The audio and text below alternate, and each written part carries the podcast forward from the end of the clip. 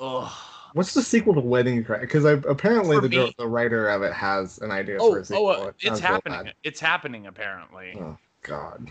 I, if you ask me what the opinion should be, it should be called Pass the Crash. And like it's a passing the torch movie. You get like three new guys because Will Ferrell you need to involve more this time because he's kind of one of the best parts of that movie.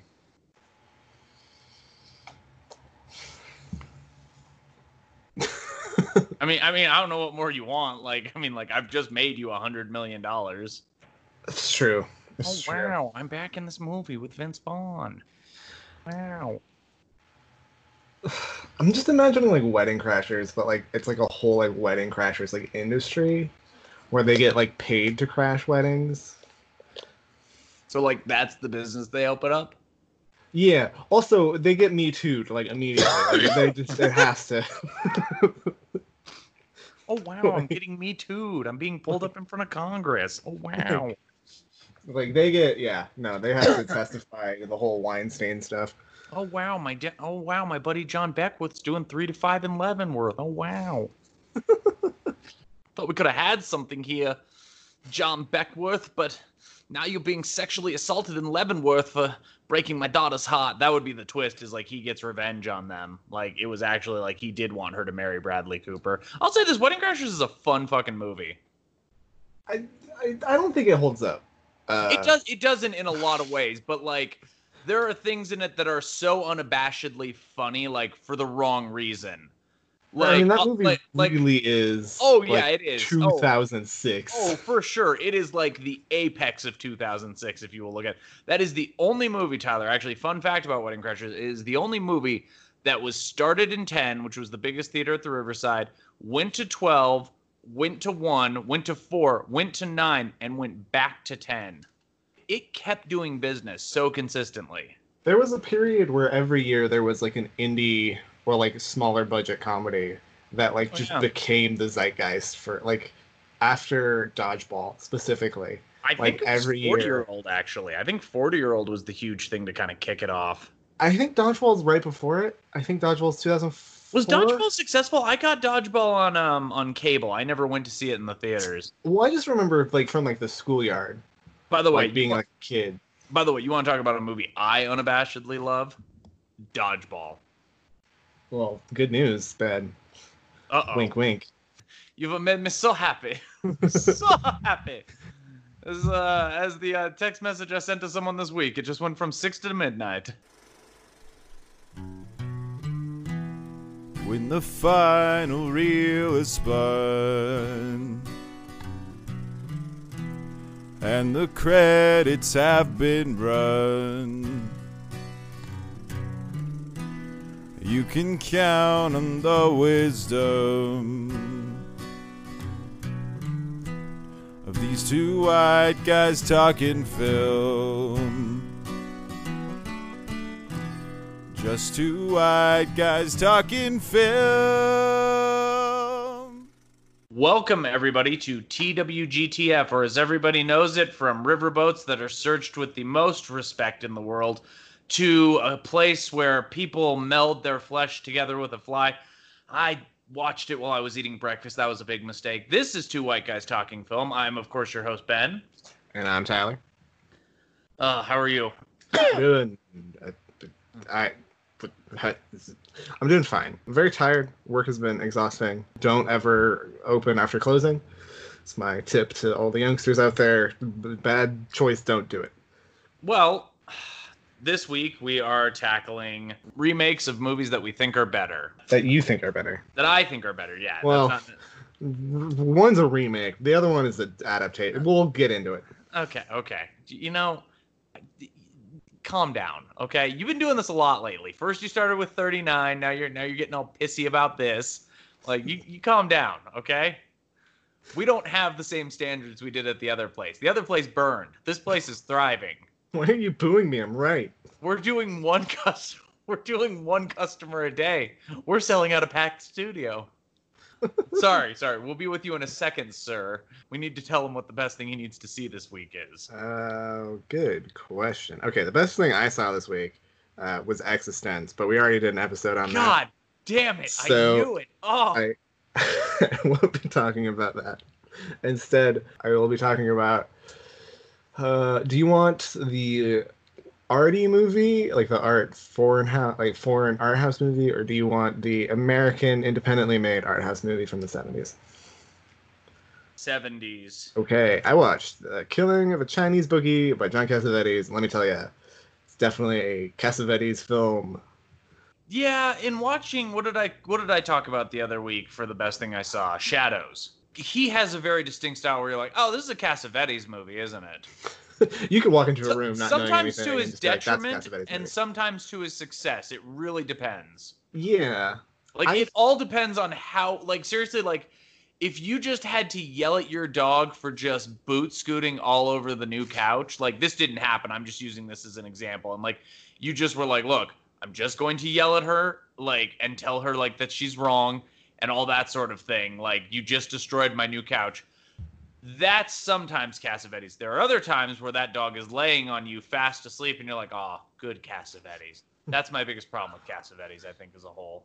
I think my problem with Cassavetes is when he misses, he makes a movie that is very easy for me to fall asleep during, which is what happened with The Killing of a Chinese Bookie. And it's not necessarily a bad thing. It just means I'm vibing so hard that I'm just willing to like go to sleep for a couple minutes. Yeah. And I think that's good. I'm definitely gonna have to rewatch it because, like I said, fell asleep during it. But I watched the director's cut, which is about 30 minutes shorter than the theatrical cut. I'm interested to see. Oh, that's right. It is shorter, isn't it? I'm interested to see what the theatrical cut is because I'm assuming it's going to be looser and a little bit more Cassavetes-y. Just, just like a lot of improvisation, a lot of loose scenes. Um, but I don't know. I think it's pretty good for what for what I for what it's worth. I think it's definitely very clearly like Cassavetes at his most self-reflective because it's about a man who like all he wants to do is do his little art thing, like run his little his little cabaret acts, his little nightclub, and is forced to do some dirty work because like capitalism is bad. Like it's like I'm like, yeah, that's Cassavetes yelling about the studio system and not being able to just make what he wants to make and having to like capitulate to a bunch of people. And like, yeah, like this so clearly is Cassavetes writing about himself and so I think that's what makes it interesting. I'm I'm gonna say I don't think it's like top shelf. Like I don't know if it's like opening night or love streams where I'm like, yeah, if I want someone to get like understand Cassavetes as a whole and like what makes his movies so unique and so good, I don't know if I would go to the killing of a Chinese bookie like right off the bat. I will say it is kind of like a good solid B tier in the same way that Shadows and well, I may, I've never, I haven't seen Faces, but Shadows is, you know, it's just like a good, solid Cassavetes film that maybe doesn't feel wholly complete. I mean, say what you will. It is the greatest name for an art house movie. Oh yeah, Like, it's the yeah. coolest sounding name for a movie, even if the movie might not live up to what you're expecting. that movie should have made money just because of how cool that name is. Yeah, like you're like, what does that mean? Like, I- I like I, I know what it means, but what? Like, how does it come to that? yeah. Interesting. Okay, Killing of a Chinese Bookie. I, I need to sit down and watch it. So, what's the version you watched? How long is it? So I watched the director's cut, which is 30 minutes shorter than the theatrical cut. Apparently, what happened What's the total time on that? I mean, An hour and eight mi- or 108 minutes. So it's an hour and 48 minutes. hour 48. Okay. Hour 48. I need to look to see if that's what my cut is. theatrical cut is 138 minutes. And Oh. so Okay, here's my question. that's two hours and 14 minutes long. Here's my question. Why is the director's cut shorter? So what happened was after the film was like shot in, in the can, they went to edit it and the company just was like, just put it out. Just like wanted it to get edited as quickly as possible. And so like they kind of rushed the editing process and what was released was kind of this like very loose, more in the style of like husbands, which is like very loose, a lot of a lot of dialogue, but like mostly a lot more about apparently there was a lot more scenes having to deal with like the nightclub and running it and the acts and stuff like that than it was about like it was more about like the day to day operation and kind of the rut that Gazzara's in. Whereas the other one is kind of like the pace is a little bit quicker. Like things just kind of happen a little bit more naturally. Whereas I think the other one is is more into like the day to day, into the malaise of the main character. The one thing I will say is Ben Gazzara is fucking tired. Like he just looks so sleepy. I'm like, someone let that boy take a nap. Like, come on. Like he just looks so tired by the end of the movie. So I would say if you're gonna watch it for the first time, maybe watch the director's cut because it's it's the one that Cassavetes and Ben Gazzara both prefer. It's the one that's like approved by Cassavetes. so the studio was like, put the whole thing together in order and just play it. Pretty much, yeah. Like Um, take out all the take out all the cuts and shit, obviously, but like just put it together. Whereas this version, they're like, no, this is what we were gonna do if we were gonna lean it down and make it like the mean machine we wanted it to be. And I think that movie, well, it might not have been like a smash success. It might have been, it might have generated like its money back at the very least. Like it probably would have done a lot better because it's more typical to what the audience expects. I think it's on HBO Max, if I'm not mistaken. I think it's also on Kanopy and a couple other places. I think it is on HBO Max. I think I'm gonna try to watch that this week. You get three categories. Do you want Tyler uh, stick out your arm, something surprising, something Tyler will like, or finally we spoke about it in the pre-show? Let's do. We spoke about it in the pre-show. Well, that would be Starship Troopers. But before you get to hear about that, here's what you didn't get to hear for. Tyler stick out your arm would have been Rio Bravo. Oh, hey. It's better than I thought it was going to be. Is this last year's Child's Play, which fucking rules, by the way. Really? Yeah, it's actually very watchable in some strange ways. Tyler's going to be happy with this. Is the movie Throne of Blood? Yeah, yeah, yeah, that's a good movie. Yeah, but we are talking about God. They shoot so many arrows at him. They really almost kill him with arrows. Oh my God, he's so mad. You can tell. But we are talking Starship Troopers. If there's ever a Paul Verhoeven Mount Rushmore, this has got a strong contention for like two, probably. The problem is the problem with the Paul Verhoeven Rushmore is we got to watch all those weird Turkish films. Not Turkish. What is Dutch films that he made? Look, we're gonna make an addendum on certain directors. It's when they came overseas to the good old U.S. of A. that we start watching their movies. No, no, no, no, no. We got we got to have a conversation about Spetters or whatever it's called. Okay, well, I'm not The- sure what that is, but The movie, the Paul Verhoeven movie that uh, I think the full cut was on Pornhub for a long time. Wow. I sat there during this movie because I like I had some time during the morning. Braille was doing something, and I was like, "Oh, son of a bitch! This is like if I was like, this is like what if like fascism was like okay and like like they weren't actually after like the Jewish people. It was just like what if it was not fascism? It was worldism, like everyone together pulling together." And I'm like, but this is really fucked up at the same time. But also, they're fighting giant bugs, so you know it's kind of easy to get on their side. Is it? I mean, it is. I mean, those bugs are throwing those meteors. Klendathu started it. Well, no, they didn't. Oh, oh, they didn't, didn't they? No, if you actually, it's very, it's hinted in in Verhoeven's version of Starship Troopers that we attacked the them, a, and then because we attacked them because we were like attacking them, we accidentally blew up our own country and then used that as justification for like starting a fight with them. So in reality, I think Starship Troopers is saying a lot about a lot of stuff. Yeah, I'll tell you what it's saying. That Johnny Rico's gonna get the job done. Him and his roughnecks. Ugh. I have such a pitch for you on something. oh boy. Is Jake Busey not the T.J. Miller of that time? I hope not, considering what is, T.J. right? Miller has done. No, no, no, not not in that sense. I mean in the sense of like kind of the character he plays. Yeah, yeah, I suppose. Like he is so doing that TJ Miller like ah, it's like kind of hard to like him, but at the same time he's charmingly kind of an asshole. Like screaming and uh, go away, please. You, why are you so annoying? oh, so Bill Dear Paxton. God, stop So talking. Bill, so Bill Pullman for you and Aliens is what you're saying. Yeah, but Pullman isn't. He's not that annoying. T.J. Miller and like literally everything, I think, is the most annoying fucking piece of shit on the face. of the. Wow, and you're putting him in a movie with Ryan Reynolds, a guy who we know you find annoying. Yeah, I hate him. Both of them. They Boy, suck. Deadpool is just a complicated movie for you, isn't it? Fucking hate Deadpool, man. Ah, It's really, I think it's like one of the most annoying franchises out there. it's done nothing to you. It's, but it has. It exists. Is that Yeah, it? That's Wow. It exists, Listen and to I've you sounding like them. the people from Star Troopers, dressing up like Doogie Howser in a Hitler costume. I've seen both of the Deadpool's in theaters, and I think that's like two of like that is like probably my biggest, like one of my biggest regrets of like movie going is like see So wait, if you didn't like the first one, why did you sign up for the second one? My mom wanted to go see the second one, and so Well, I like like okay, I'll go with my mom. You're just like, is anyone else seeing this? Yeah, my no, mom. no, likes- no, you sit down. No, I don't care.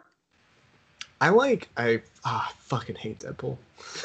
You're just like you're just like, "Eh, fuck you, Josh. Bro. Oh, one-eyed Willie, fun joke. Like you're just like you're you're just, but you're just being like so mean. And your mom's like, why did you come? And you're like, I don't know. I, the thing is, is like I You're like, I did it for you. Here's your acupuncture s- kit. Sort of. It was. Oh. I went. I we we, we went together because It's very cute. before I Actually, leave. it's actually kind I- of adorable. You did that. I like like I like Deadpool like the comics. Like I thought he's a fun character when I was in high school, and then like when they were like, "Oh, here's a Deadpool movie," and it's fucking Ryan Reynolds. I was like, "Okay, that's like the worst casting imaginable." Well, everyone was like, "That's great casting." I'm like, "No, that's terrible casting," Who would you because pick? Ryan Reynolds is supposed to be fucking likable, Who who would you pick? or Deadpool's supposed to be likable. I don't know. I would have not made it. No, no, but if you had to, like, if they're like, look, we're gonna we're gonna blow your head off if um not yours, like we're gonna blow someone's head off that you care about enough to do this, like I would have picked well, because okay, so it's got to be someone who's he like, is doing what Deadpool does.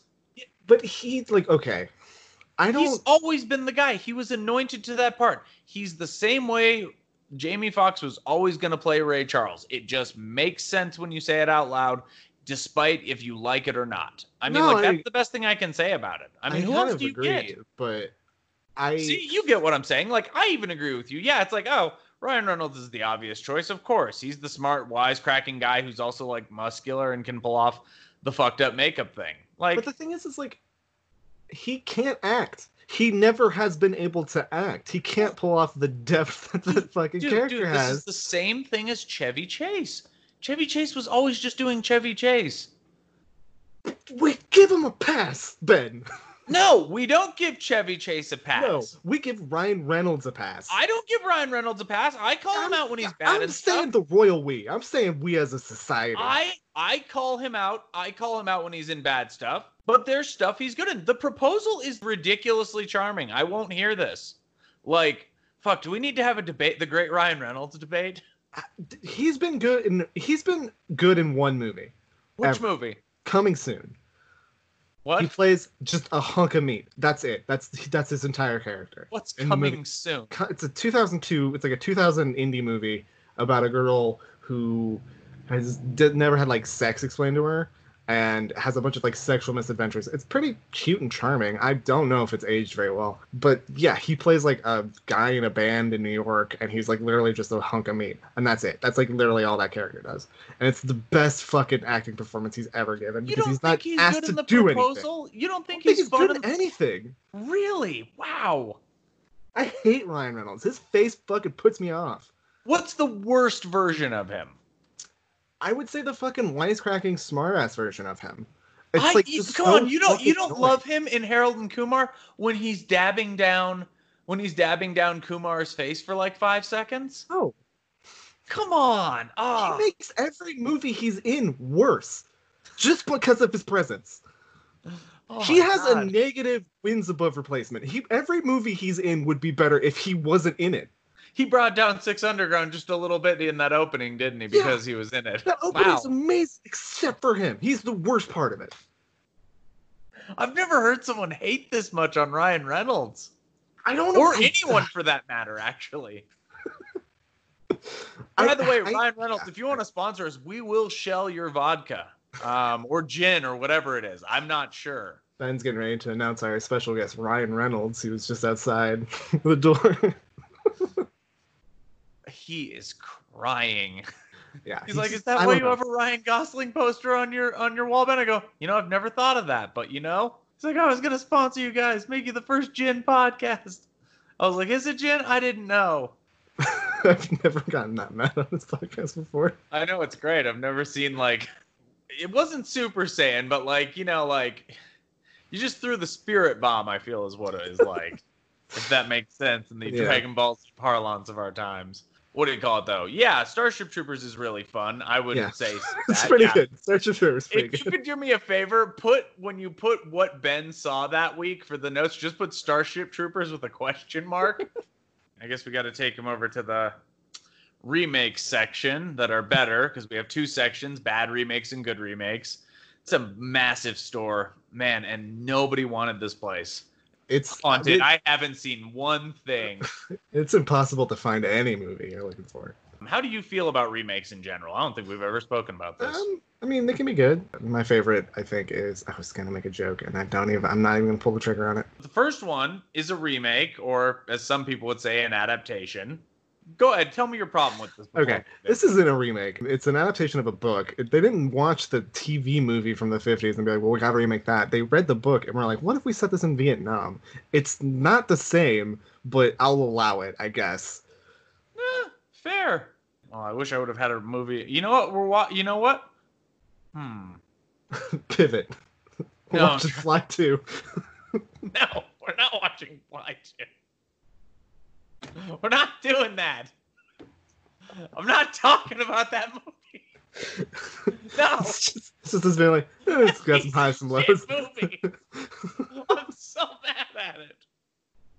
I've got a whole argument coming for Fly 2.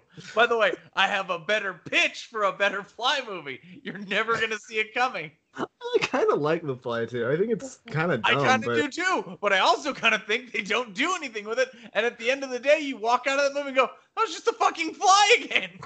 Again. I think that was shot on the set of the fucking third Halloween movie. why don't they make the fly but worse? That's really what it is. Oh god. But the first movie is from 1979 and it's Francis Ford Coppola's Vietnam epic that treats the war almost as an afterthought and focuses on the madness that renders man's minds. Martin Sheen leads an amazing cast while capturing a snapshot of one of the worst moments in history of our world. This is the 1979 classic, and I'll fight you to the death on that Apocalypse Now. Well, you see, Willard, in this war, things get confused out there. Power, ideals, the old morality, and practical military necessity. But out there with these natives, it must be a temptation to be God. Because there's a conflict in every human heart between the rational and the irrational, between good and evil. And good does not always triumph. Sometimes the dark side overcomes what Lincoln called the better angels of our nature. Every man has got a breaking point. You and I have them. Walt Kurtz has reached his. And very obviously, he has gone insane.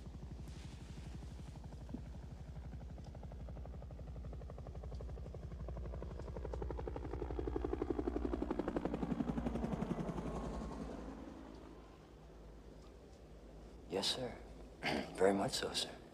Obviously insane. Your mission is to proceed up the Nung River in a Navy patrol boat. Pick up Colonel Kurtz's path at Nu Mung Ba. Follow it, learn what you can along the way. When you find the colonel, infiltrate his team by whatever means available, and terminate the colonel's command.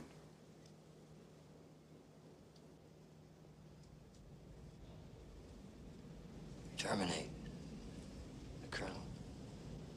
The colonel. He's he's out there operating without any decent restraint, totally beyond the pale of any acceptable human conduct.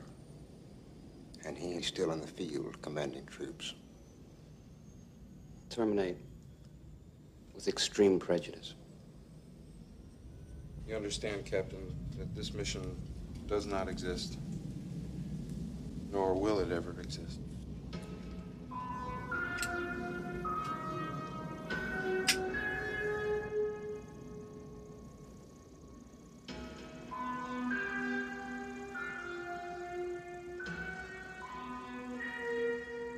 So my wife came out and she goes, "What the hell is that noise?" And I said, "Oh, that's the sound of a um, helicopter mixed with a fan." And she goes, "Why is that so loud?" I said, "Oh, this is the first time I've seen Apocalypse Now on this TV. I want to see how the opening sounds." Don't don't you say a bad word about the opening. You can pick the rest of this movie apart. That fucking opening is amazing. Yeah, it's pretty good. They use a Doors song though, which ooh, big I- problem with that. That's that's my favorite song by the Doors. I mean, any song by the Doors is is not a is you know. Are the Doors the Ryan Reynolds of bands for you? Jim Morrison's I think is the Ryan Reynolds of people for me. The it's a fucking beautiful opening. It's yeah, it's good. You immediately know like what you're in for and where like where it's going, and like that this guy is like already like not doing so great. It was great. She watched it too, and she's like, she's like, boy, he's really going for it. And I said, uh, that guy's having a nervous breakdown right now. And she goes, what? And I'm like, oh yeah, you see that blood? That's real. And she goes, why? And I'm like, I don't know. He just didn't really want to cut. Like, and she's like, oh, ugh. And I'm like, yeah, it's pretty messed up. Martin Sheen was having a real nervous breakdown on the set of Apocalypse Now because I think everybody on the set of Apocalypse Now was having a nervous breakdown. Yeah, I agree with you. Luckily, I took some great notes for this, Tyler. Hell yeah. And then we see Martin Sheen, and he's in Saigon. And how do you know that? Because he says Saigon. Shit, I'm still only in Saigon. Let's Fucking talk Call about of let's Duty ass narration. let's let's talk about him. Let's talk. It really is. Let's talk about him as an actor. How do we feel about Martin Sheen? Martin What? Sheen actually is on our first episode, isn't he? He's fucking great. Yeah, Martin Sheen, Martin Sheen rules. Yeah, I I mean I love him in this. Like I'll say this, I I fucking love this movie. I absolutely love this movie. Yeah, yeah. So like where where is Martin Sheen at? I guess in this time in his career. I think this is probably around his like first peak, probably his peak as like a film actor. I think this is like kind of like where his like leading man. Wow, he's not really in a lot of like huge movies in the seventies. Wow, I I don't know. I picked him as more of like a main dude for a lot of the time, but he seems to be like kind of like a not like a sec like a like a character actor or like maybe number two or three on the on like the billing. Except for is he big in Wall Street? He's like one of the main characters. Yeah, he's one of the main characters. He's like Charlie Sheen's dad, I think. I mean, he's like he is like constantly like one of the main characters, but he's not like the main guy. Like in the Dead Zone, he plays like He's he's a he's a key character in the Dead Zone. he's a key character, but he's not like the. Okay, guy. he's in. Go- yeah, he's coming up. You know what? I'd say this. I think he's just starting to pick up speed. I think that's a good way to put it. I don't know why, but I, I thought that like this was his. I think he was just a moment. working actor. I think that's what he was. Well, his he's got we got Rage, the like George C. Scott movie, Badlands, The Girl Who Lives Down the Lane, where he plays like a big a big role in that. And then I think Apocalypse Now, I think he doesn't do much, and then like Apocalypse Now is like I think that might have taken up a lot of time For sure. thinking about how long it took to make Apocalypse Now. That's true. So you have problems with this, obviously.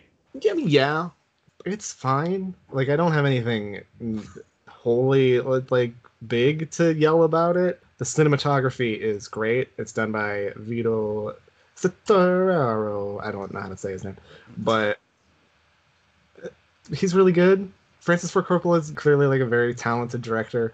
I just don't think this movie. I don't know. It just didn't really resonate the way I thought it would. I like woke up early in the morning, I had my coffee, I had breakfast, I turned this on, and I wasn't really captivated by it like I should for like a movie where I'm just giving it my full attention. I thought it was kind of boring. Let's talk about the mission briefing. Let's let's talk about what he's asked to do. And I have a couple questions about that scene. Number one, I completely forgot it takes place inside. For some reason, I always saw it set in like a garden area, and I don't know why, but I'm like, oh, this is inside. I don't remember any of this. Mhm. And I got to tell you, man, it's an amazing setup for a movie. It's like a pretty good scene to get you into the action. You have young Harrison Ford, who's got glasses. You have just a random dude. Like it's it clearly paints like oh the people who are like in the like the leaders of the army literally have no connection to what is currently happening. Like they're like in a different fucking Mhm. world where they're you know eating shrimp and talking about like murdering fucking civilians and soldiers and stuff like that. So yeah, it like paints like it's good at setting the mood and kind of painting like a picture. By the way, that's the scene we're going to be coming out of as well. It's a good scene. Are you gonna cut the whole scene and we're gonna have like a 10 no no chunk? we're probably no no no we're gonna do we're gonna do when they sit down at the table to terminate with extreme prejudice i think it's about four minutes maybe but that's my next question jerry ziesmer who is the guy who just appears to be like a guy in a sh- like a shirt and tie kind of bug-eyed Mhm. Wh- who who the fuck is he I'm just gonna assume that he's like a, a McNamara or Kissinger type. Just someone who just profits off of the war, like someone who like has like a share in the ownership of like the company that produces napalm. interesting he's clearly not a part of the military or else it'd be like in fatigues but he's like there on the briefings because he has a say in what's happening so i'm assuming i mean it's me putting a lot of a lot of work into this a lot of elbow grease into what they're trying to get at here but i think it's like clearly like someone who's profiting off the war i mean you guys heard the mission briefing he's to proceed up the nung river and find colonel kurtz and take him out mm-hmm. colonel kurtz played by marlon brando Oh wait, I'm gonna give Tyler another great piece of um, dialogue um, from the Call of Duty thing. I asked for a mission, and for my sins, they gave me one. And after it, I never wanted another. i thought he says i never got another No, I think it's I never wanted another. Mm. okay Let's talk about the crew, because we should talk about Tyrone Mr. Clean Miller. he's laurence fishburne's character Correct. i like him i think i think it's clearly like wow fishburne He's is 17 in this Yeah. movie. and he's fucking amazing. Oh, he's great. Like He he's on- started yeah. His he was 14 when the filming started, Wow. and the film took so long to be made and come out that he was 17 by the end of it. That's insane. Yeah. We also have Jay Chef Hicks, who's played by Frederick Forrest. Yeah, he's good. He wants he's a chef. He he he hates where he's at. He's horrified. That's his character. Yeah, well, he's constantly like on the edge of like just blowing everything away. Yeah, and himself. Yeah. And then we have he's fucking back, Tyler. Sam Bottoms. Lance B. Johnson, yes, Sam Bottoms himself. My God, when I saw that guy, I was like, "Who the fuck is that?" I was like, "Holy shit, that's the slow kid from Last Picture Show." He plays a surfer. He's Like really good in this, actually. He's Yeah, like no, he's- really strong in this. He's he's pretty solid. When he freaks out about that dog, you really feel it. Yeah, that's one of the more upsetting moments in this movie. We're like, "Aw." Well, it's not for me because I'm like I'm pretty sure that dog became like a cast member's dog. like I'm pretty sure I've heard somewhere where that dog became like one of the Coppola's dog. Aw. He probably lived a good life, ate a lot Yeah. of pasta. He ate a lot of pasta. Uh, Chief Phillips, uh, who's played by Albert Hall, he's fucking fantastic too. Yeah. Yeah, yeah. You talk about a 2013 Oscars, that motherfucker would have been nominated. Oh yeah. And they're all accompanying Martin Sheen. They're this little platoon boat that is going to go upriver and take him to find Colonel Kurtz, who is played by Marlon Brando. He's told to do this by Harrison Ford and two other guys who are both. By the way, everyone in that first scene crushes it. Ford's a little, little. I don't know. I think Ford's a little stiff. little wooden, a little Yeah. wooden. A little. Right, that's fair.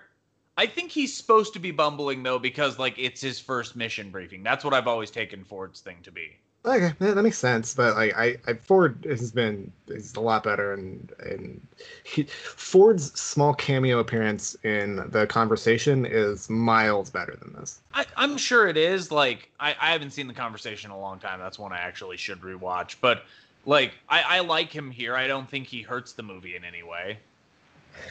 Yeah, I just it feels like very clearly like I don't know. I think you're right. He's supposed it's supposed to be like his first time giving someone a mission briefing, and that's why the other guy just sort of takes over. They would get John Krasinski for that role today. He seems like exactly who Talk about another guy I fucking can't stand. I cannot stand John. We're on the fucking same page there. You want to tell that? This is a John Krasinski free podcast, as far as I'm concerned. just have a have a fucking line with his face, like a like a circle with a line through it with his face underneath it. Quiet Place, go fuck yourself. Like, Quiet I'm place sorry. where like we're like get the fuck out of here, place. God, right? I would like to leave place. Oh, that movie was so Hated boring. that fucking movie. Like, here's how bad that movie was. I saw that after seeing Ready Player One. Like, it did not have to live up to a lot. Had to be better than Ready Player One. And it wasn't. Like, Ready Player One's a better movie. I watched Ready Player. I own fucking Ready Player One. It's a Spielberg movie. Fuck you. I, I yeah, I know. I got a problem. What do you, what do you mean? You're not gonna you're gonna start a Krasinski part of your you're No, not gonna no, like a- he's never no, sorry. What's His the other movie he directed? He ma- he directed another movie. right? Conversations with Hideous Men or some bullshit. Oh, oh no. Shit. All right, back back to it. Back to it. So he's proceeding up the Nung River. I've got four stops they make along the way, and I think they're the only four scenes we need to talk about. Robert Duvall, Nothing else in the world smells like that.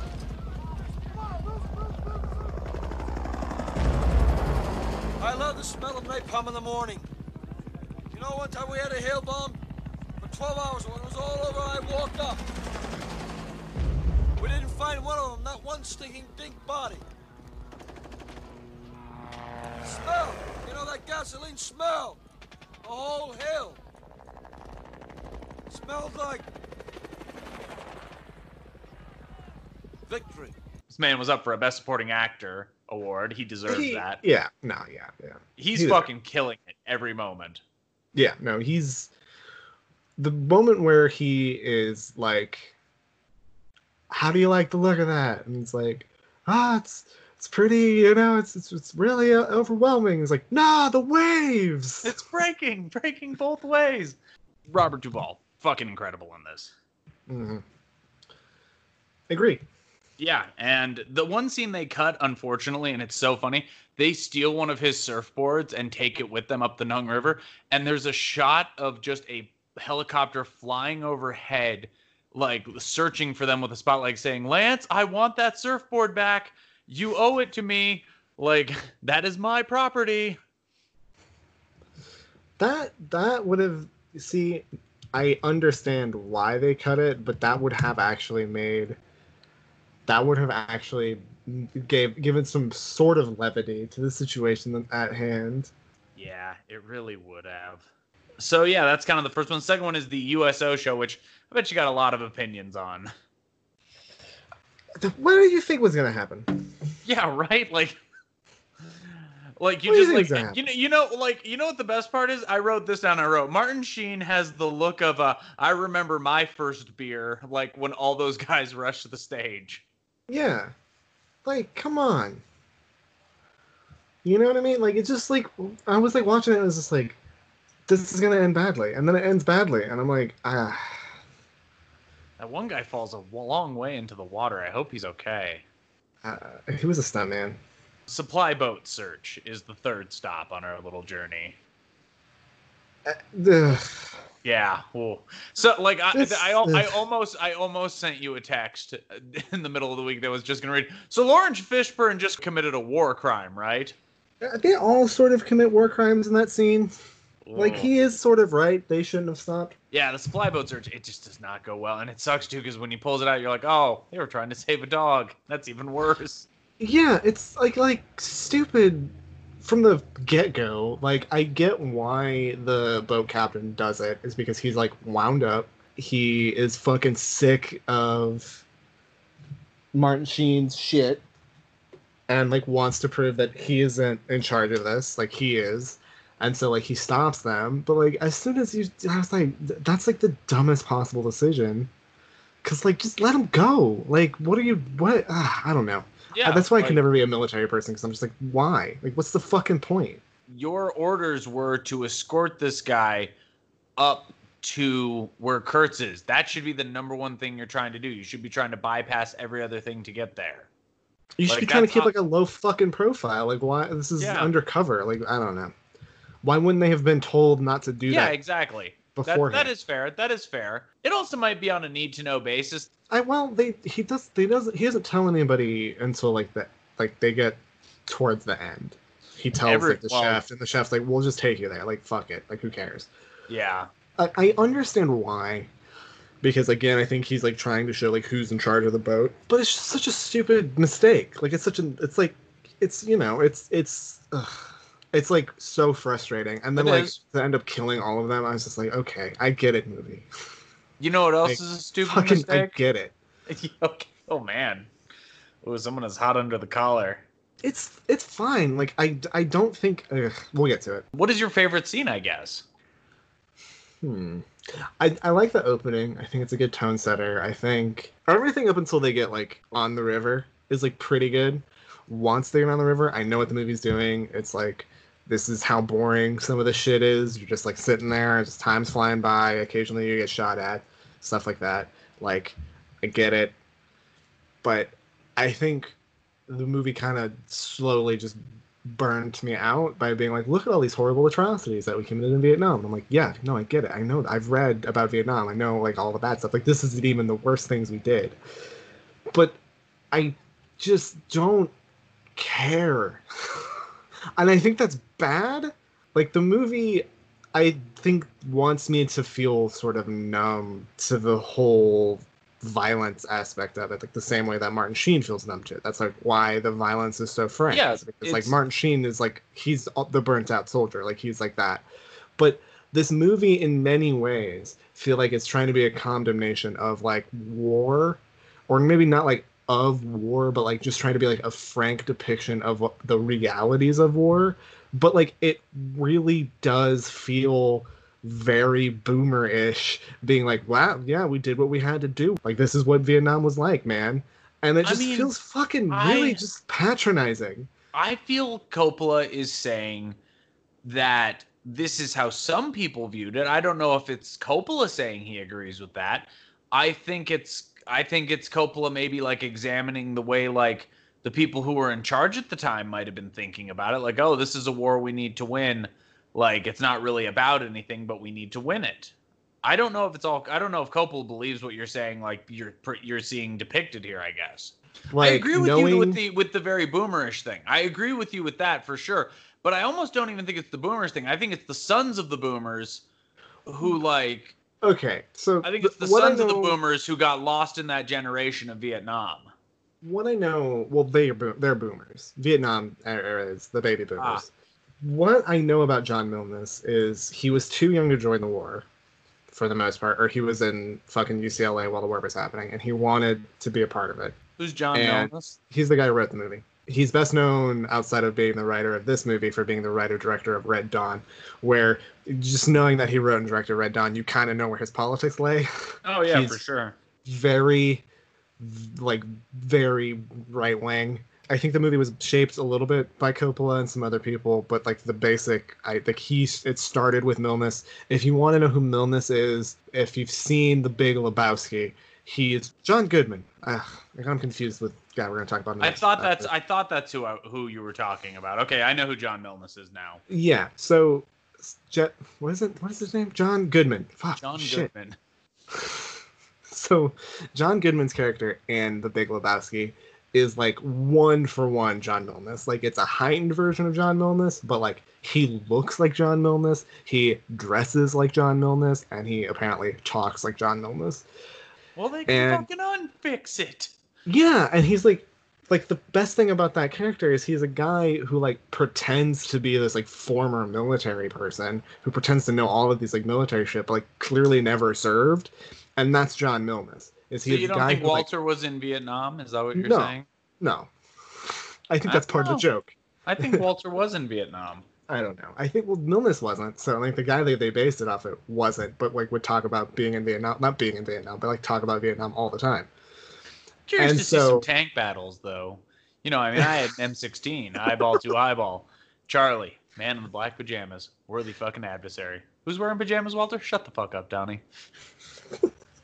it's one of my favorite deliveries from him, and he goes, he goes, but you know what we have here? A bunch of fag eaters on their on their towels with their heads, you know, just trying to find resolve. Like it's so eloquent at one point, and then he just he just he just besmirches his friend and just says a horrible slur. Anyway, that's who wrote the original screenplay for this movie. Oh. And I think you see that a lot. Like I think you see like a lot of like not whitewashing what the military did, but just kind of sidestepping all of the bad shit that was happening. It feels very we did what we were there to do sort of mentality. Like I th- I think there are aspects of the movie about how like Vietnam has like deeply scarred the American psyche. Oh, I agree. don't- I, think it's absolutely accident- agree. I think it's kind of accidental. I don't know how much the movie oh, we're is like we're purposely digging into that. He gets to the place and we meet Kurtz and also Sam um not Sam Elliott. What is that fucking guy's name? Sam Bottoms. No, not Sam Bottoms. The one um the one who you see who's in the military fatigues who went after him and then got converted. Oh, Scott Uh, Glenn. Scott Glenn. Yeah, he sees him and then we meet Kurtz. What do you what do you think of Brando's performance in this? I think it's good. I think it's clearly not clearly doesn't know the words, but other than that, it's good. He's certainly not the cut muscular guy that I think Coppola wanted him to be. Yeah, no. He's a he's a man living high on the hog, on a very high hog. Yes, that hog is high. I will say this: when you enter his world, like when you enter where he's living, it almost feels like the natural world ceases to exist. It it feels sort of yeah. it's ominous, feel I guess is the word. Like you're in a surreality sort of aspect. But I mean, Right. that's what like the book sort of feels like too. Like when you finally meet Kurtz, it's like oh, Hold on, hold on. Let me let me let me put this to you better. Joe Pesci in the red light with the butcher's knife in Goodfellas. Anything can happen when you enter that place. I feel like yeah, yeah, yeah. Yeah, Where yeah. you're just like you're just like, okay, oh, whatever's in that trunk, I got to be prepared for. oh, that's bad. Yeah. So they you meet Kurtz and man, it's just it's just a wild ride from there. And like, I mean, I'm not gonna spoil the end for this movie, but it's it's good. I do think what Kurtz is saying a lot of times, I'm like, this sounds like a lot of those like fake deep posts to me, where I'm just like, okay, all right, yeah. Yeah, yeah, yeah, yeah, yeah, all right, yeah, yeah, yeah, okay, okay, okay, okay, yeah, okay, yeah. Yep, yep, yep, yep, yep. Got it. Still talking, eh? All right. Still, yep, still still going on, huh? Huh? Yeah, I okay. get it. Yeah, man, nature, cruel the man. You get it. hmm Yep, yep, yep, yep, yep, yep, yep. We're gonna finish it up with the 52nd Academy Awards because this was up for a couple of things. It won two, and we're gonna talk about three more. So we're gonna hit on five categories. Let's talk about the first thing it won: Best Sound. Yeah, Yeah, I mean, it really pumped when I put it up to like 55. yeah, yeah. That, I, good. That's a good. That's a solid win. Who did it beat out? 1941. Which, yeah, okay. Uh, the Electric Horseman, Meteor, and The Rose. It's the only movie of those I have heard of. Never heard of any of those. Uh, not you haven't heard of 1941? I've heard of 1941. That's two movies. The Rose and 1941. 1941. Oh, guess- the um. You wanna guess who that? directed by? You want to guess that's directed by? Sure, who's it directed by? It is directed by Steven Spielberg. Oh, 1941. Oh, the um. I, I don't own it. It's the John Belushi. It also stars uh, the guy from Throne of Blood, Toshiro Mifune, as well. yeah, uh, it is fucking bad. That's it's what I've not heard. good. It's just like two and a half hours long. Well, let's go to like his best so cinema. Yeah, I know. I hear it's like his attempt at Hawks, and you're just like, nope. Real bad. Um, best cinematography. So in that you have Kramer versus Kramer, which was shot by Nestor A- Almendros. who Hey, I know about. guy. Yeah, we talked about him.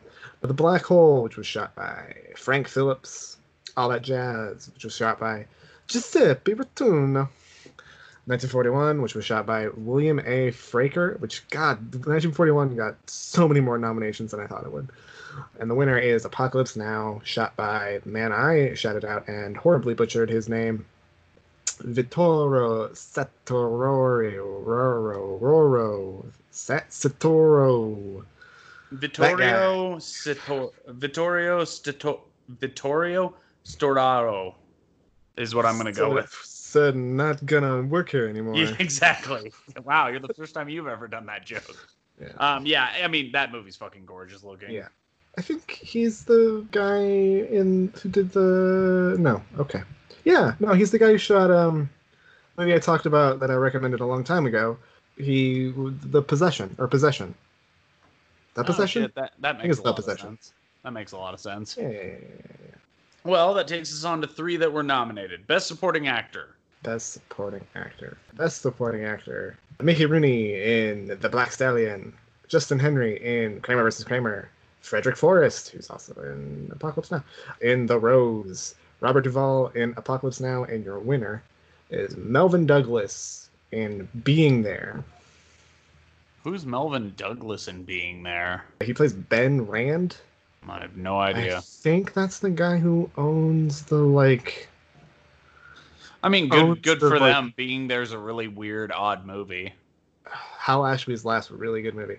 It's the guy who like owns the place where Chance is like living. No, okay, I know what you're I talking. think that's who that is. I haven't seen it in years, but I know what you're talking about. Being there, good movie. You should watch it. That's I mean, not I've- to you. That's to everyone else. What's the people who may not. That's the people who may not have seen it. I've seen it, just haven't what do you call it, gotten around to it. Next up, we have Best Director.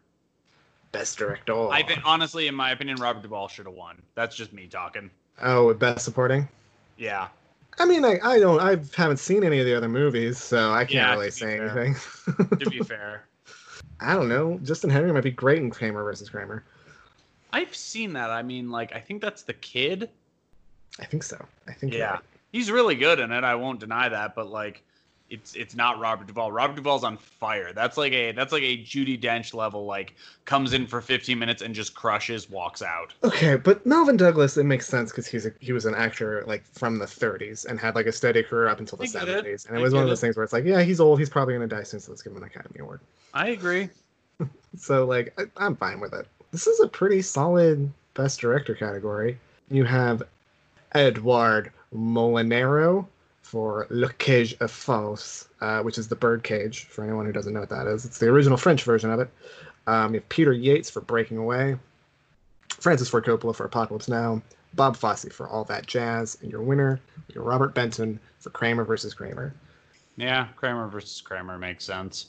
Peter Yates for Breaking Away is an interesting one. And what about Breaking Away 2 Electric Boogaloo?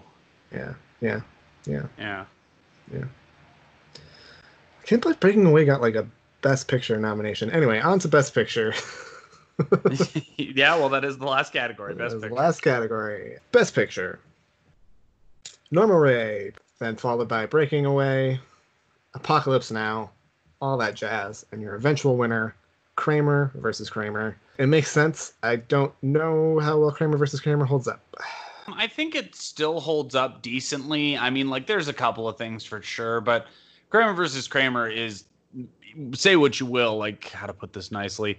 Say what you will about Kramer versus Kramer, maybe not holding up in certain ways, but that being said, you cannot fault the acting in that movie. That is some of the most naturalistic, beautiful acting you'll ever see. I mean, maybe, uh, but it beating out Norma Rae and all that jazz is sort of surprising. Yeah. I don't know. I think Norma Rae has. I think Norma Rae is better than we remember it for the most part. I think it's kind of underrated now. I think it's I'm mostly. Sure re- seen Norma Rae. I think it's mostly remembered for Sally Field, but yeah, no, it's good. It's a good, solid Union story. If it's what I'm thinking of, it's the one where she holds up the Union sign, right? Yeah, I believe that Am is I Norma. nuts? That is Yeah. Norma. Yeah, Good movie. Huh. All that jazz, by the way, is like. So you have three classics. You All that movie- jazz. That's Liza, right? That's Cabaret, dog. Oh, never mind. No, I've never no, seen all that jazz either. Then. All that jazz is about Fosse himself. It stars Roy Schneider. Yeah, Roy Scheider. Scheider, Roy Scheider. Not Roy Schneider. That's the I- illegitimate love child of Rob Schneider and Roy Scheider. Hey, that's a not what I. That's not a thing I want. I've heard Breaking Away is really good. I've been meaning to watch it. It sounds like my type of jam. It's like a coming of age film, but like it also seems kind of boomery. Fair enough. It's the problem with a lot of '70s movies. It's like for every really good one, you got like three that are just like, wow, there's some fucking boomer energy coming off this. Best picture. I mean, they were never going to give it to Apocalypse Now. What's amazing is Apocalypse Now. I think is the highest grossing out of all of those. Oh yeah, for sure. Like it's Did it's make? a, did it make a ton of money? it made a fuck ton. It was a cultural phenomenon when it came I out. I thought Apocalypse Now fucking failed. I thought it made a, a bunch of money. Hold on. Yeah, its budget was $31 million, which at that time, astronomical. Its box office is $150 million. Hmm. Yeah, you're right. That is still pretty good. It was fucking a giant force when it came out. So, like, the fact that they gave it to Kramer versus Kramer, I think Kramer versus Kramer was a quote unquote topic movie of that time period because I think I think in the late 70s you start to see the divorce rate spike because it comes like about a decade after the women's liberation movement.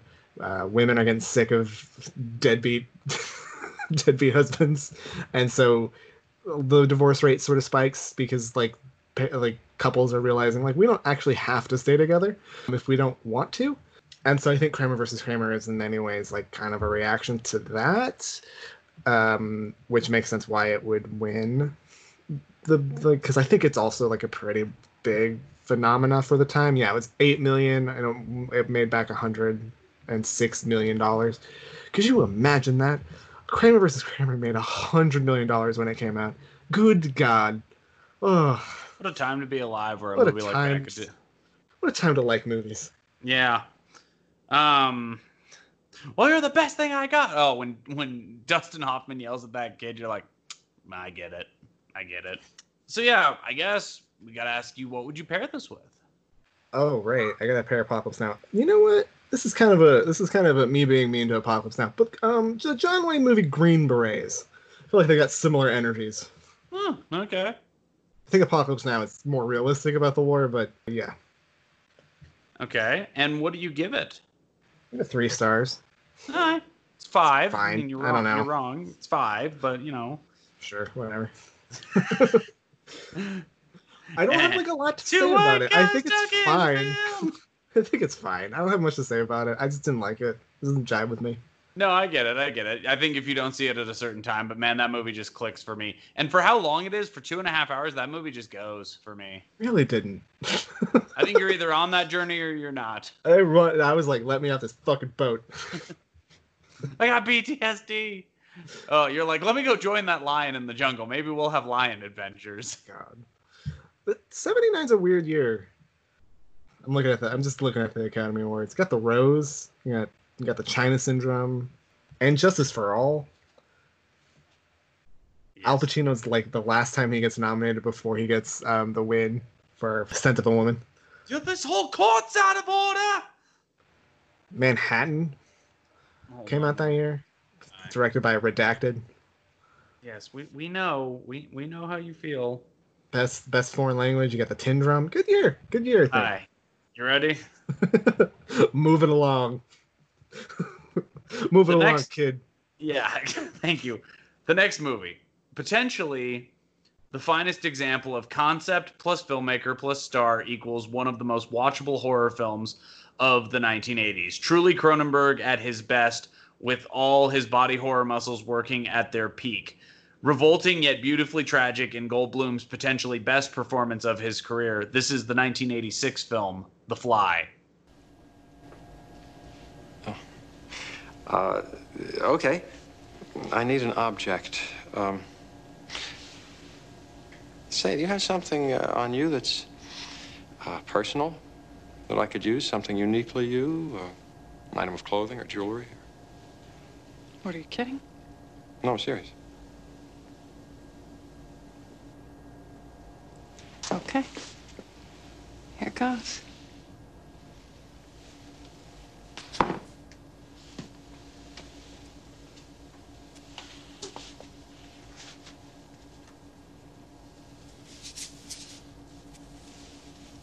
Mm-hmm. And I wear jewelry. Mm-hmm.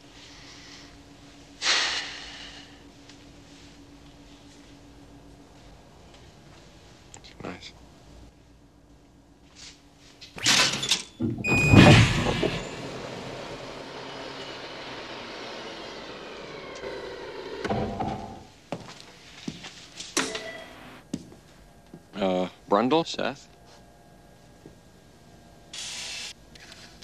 Uh, Brundle, Seth. Uh, Brundle, Seth. Uh, Brundle, Seth.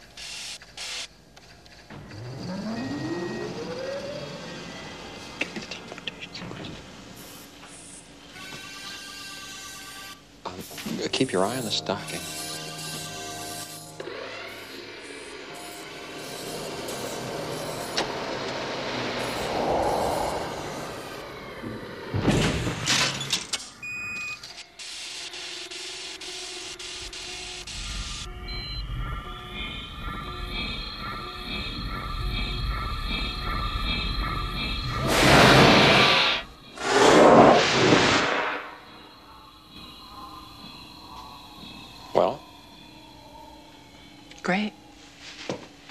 World's largest microwave oven. I'm glad I didn't give you my Rolex, if I had a Rolex. no, you're missing the point. Look.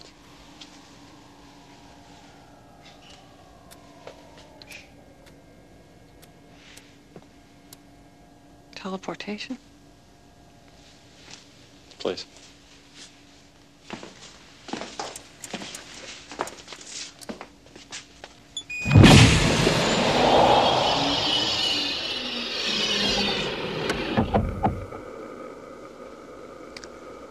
Oh. Wait a minute. Is that a hologram? Where's my stocking? That's it, the real one. Go ahead, pick it up.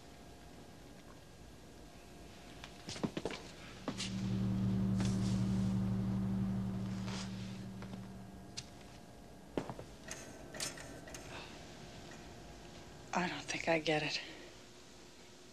What happened? You get it all right, you just can't handle it. Um, your stocking has just been teleported from one pod to another, uh, disintegrated there and reintegrated there. Sort of. Can we, before we start, just run down David Cronenberg's 1980s? Yeah, do it. I'd love to hear Um, this actually. So, Oh, this. Oh, actually, before we do that, I have a question for you. Yeah. I have never been more torn on a clip to put for this. For one idea, the opening scene right before they get in the car for the first time is fucking perfect in some ways. oh yeah, Or the scene from when he asks her to the stocking to when he shows her what it is, like, and she, and then she eventually leaves with the tape. Like that's, That's the other pretty good. scene. I think when he's like, I think the I think the opening scene just it it works. Makes Okay. you want to watch the rest of the movie. It really just It really is. It is. It is kind of. You know what it is? They're actually kind of paired nicely because, and we'll talk about this as we get into it. They both have a moment where it's like you're either on this journey or you're not. Like, it's like here's your mission. Here's this device that could change the world. You're either in it or you're not. Right now. Mhm. Like they both kind of put you to do a decision. But run down Cronenberg's 1980s. So starting with 1981, you have the Canadian produced Scanners. Follows that up with Videodrome, and then he steps into the big leagues with uh, the Dead Zone. Follows that up with The Fly, and then closes out his decades with Dead Ringers. Fucking just all of them are smash cult successes. I mean, Scanners is probably his weakest. It's the one I like the least, but god damn, that's a good. That's a Don't that's you, a run. Don't you ever talk bad about Michael Ironside again. He's great in it. Oh, he the best is. part of that movie. But like, man, Video Videodrome, that's five stars. Dead Zone's solid. Like, it's really good. The Dead Zone's Fly- Dead Zone's four to four and a quarter at least. Yeah. Like and then video- Dead yeah, Ringers you're is not. super weird. I mean, Dead Ringer, Dead Ringers, you're just like either I rented Dead Ringers or I've rented the weirdest director's cut of Reversals of Fortune that I've ever seen. Like, it's so bizarre. Like, Dead Ringers is such a bizarre movie. I mean, he uh, say what you will about Cronenberg, and I know you don't like eXistenZ, but he doesn't make like I- an I- uninteresting movie until like I'm not saying that. I don't dislike Cronenberg at all. Like I think Cronenberg is great. I just don't think eXistenZ works for me. I'm happy you like eXistenZ. I'm glad there's one more person out there cheering for a movie. It has to take it off my plate. It just doesn't do it for me. No, like, I but This, understand. this is this is like this might be his strongest movie. In but my I'm just opinion. saying, I don't think he's ever made like an uninteresting movie. Like Well, he's no movies I I don't don't, think like. I don't think eXistenZ is uninteresting. I'm not saying that. I think No, there is no. a good idea to eXistenZ. But what I'm saying is, I don't think he's made like an uninteresting. Like a, he hasn't made a bland, boring, like oh anybody can make this type movie. Like eXistenZ, for say what sure. you will about it, it's still like super weird and interesting. Oh no, no arguments there from 1999. No arguments there. I'm not saying that, but I'm just saying like it just doesn't do it for me. Like Yeah. that's No, all I it is. mean- Like like I totally get why you like that movie. Like if if I had seen it, it might be a thing. If I had seen it at another time, it might have worked, but just doesn't do it for me. Granted, I might need to go back and watch it again, but I I don't think so. Like I have a pretty good sense of it. Not gonna do yeah. If you ever rewatch it and we're still doing the podcast, we got to talk about it. Oh, we will. We will. Trust me. If there's like when we get to 103 episodes, if that because I think that's where that one falls. I think that's our third episode of all time. We can do a special episode like 100 episodes later. Does he still hate eXistenZ? The answer is, of course he does. I will burn this place to the ground. Anyway, so Cronenberg, this is like kind of his him hitting his stride, for lack of a better word. I think I don't love the Brood. That's my personal opinion, but people out there fucking absolutely love the Brood. For me, he really starts just fired all cylinders around Videodrome, and then like this is like his second like out of the park home run, touch all the bases. I gotta Uh, this say, is this is so fast. yeah, no, this movie It's like really 90 minutes. this movie's really really quick it gets you to where it's going real fast and i it, so you've seen the original the fly right Oh yeah. Oh yeah. Big dumb flyhead. it's so it's a goofy 50s sci-fi movie Oh yeah. wi- that attempts to do like a little bit of pathos i think it starts at the end and if i remember correctly it starts with like like the the only gore scene in the entire movie like immediately because you're just like wow that guy like really smushed his head in there huh and then like it kind of works its way backwards i really like the original but this i saw this first because this is like what made like the imprint on the popular culture For sure. I know what you mean. yeah this is yeah this is the first uh, cronenberg movie i ever saw too Oh, I'll be danged. Actually, you know what? It's mine too. i think it's a good entry point into cronenberg I think it's the perfect amount because you have just enough in there for like mainstream people.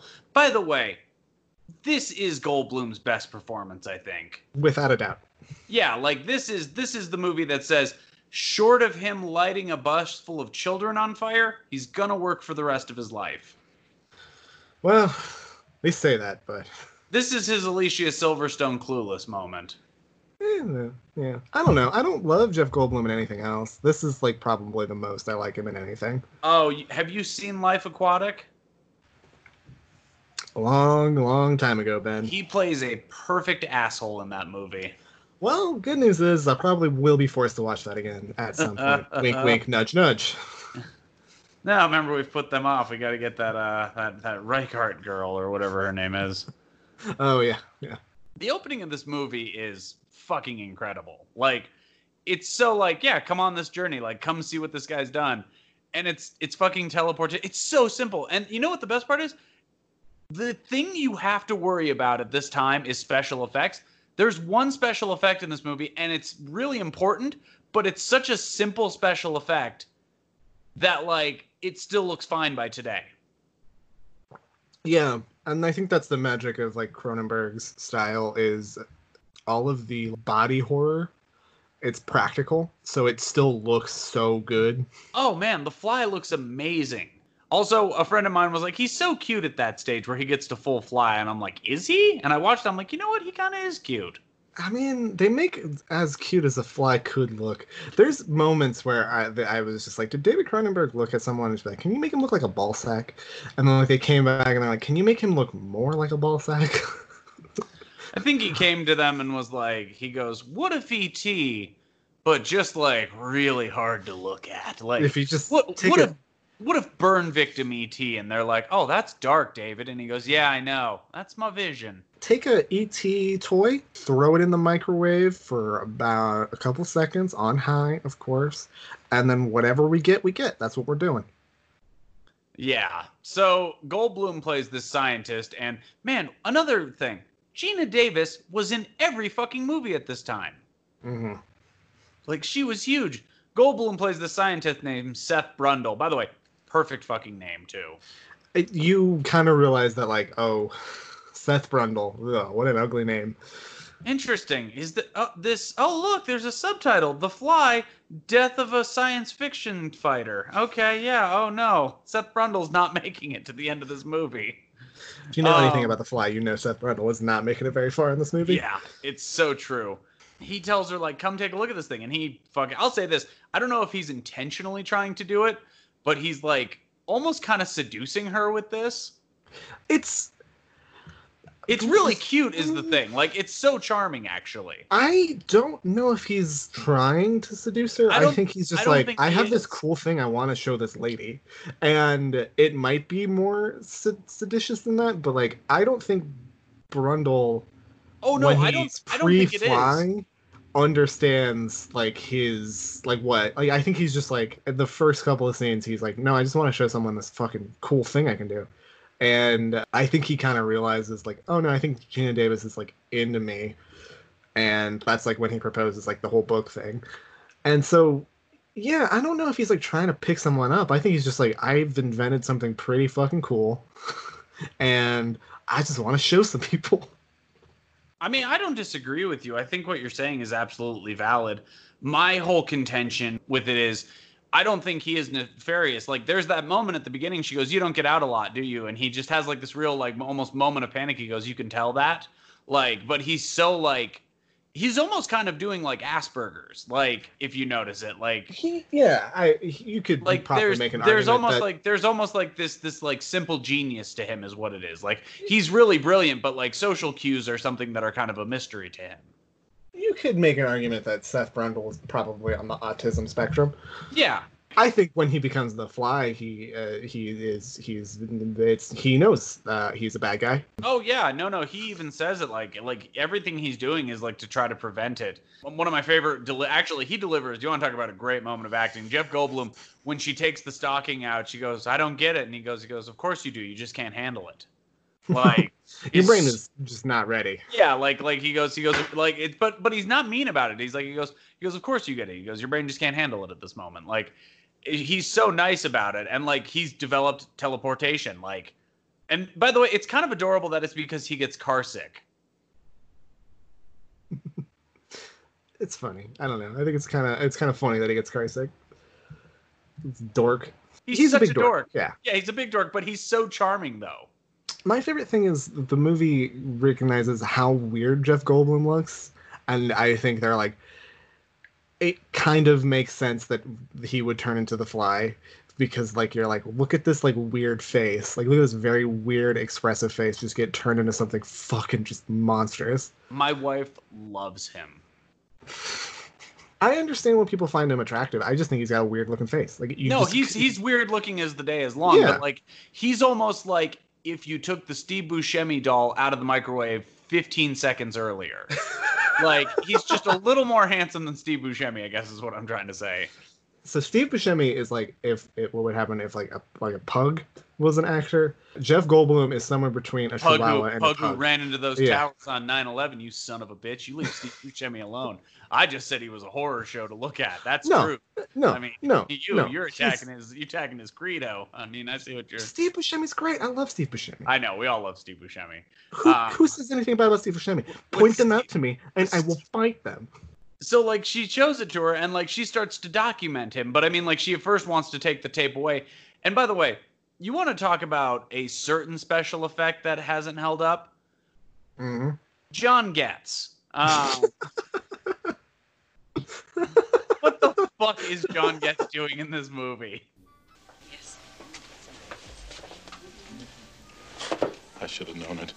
What are you doing here? I followed you. Psychology today, my ass. You stayed with Brundle all night. Why didn't I believe you, I wonder? Oh, yeah, yeah. Yeah, I think he'd look great in this.